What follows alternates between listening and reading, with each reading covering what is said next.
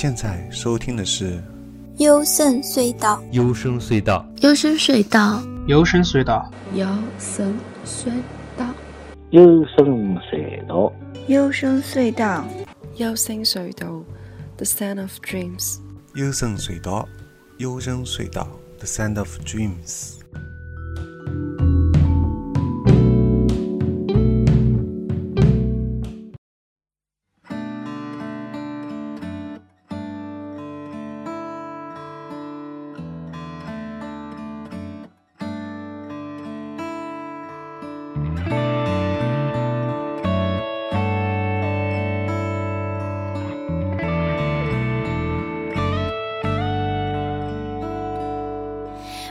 の主人公のあいつは言った僕がお前を守るからってさほんとかっこいいよな主人公ってさ僕といえばただ逃げ出すだけの村人 B くらいかな嫌な顔一つせず笑って陰では泣いて戦った救ったあいつはみんなの人気者だったヒーローだった当たり前僕といえばただ主人公にすがって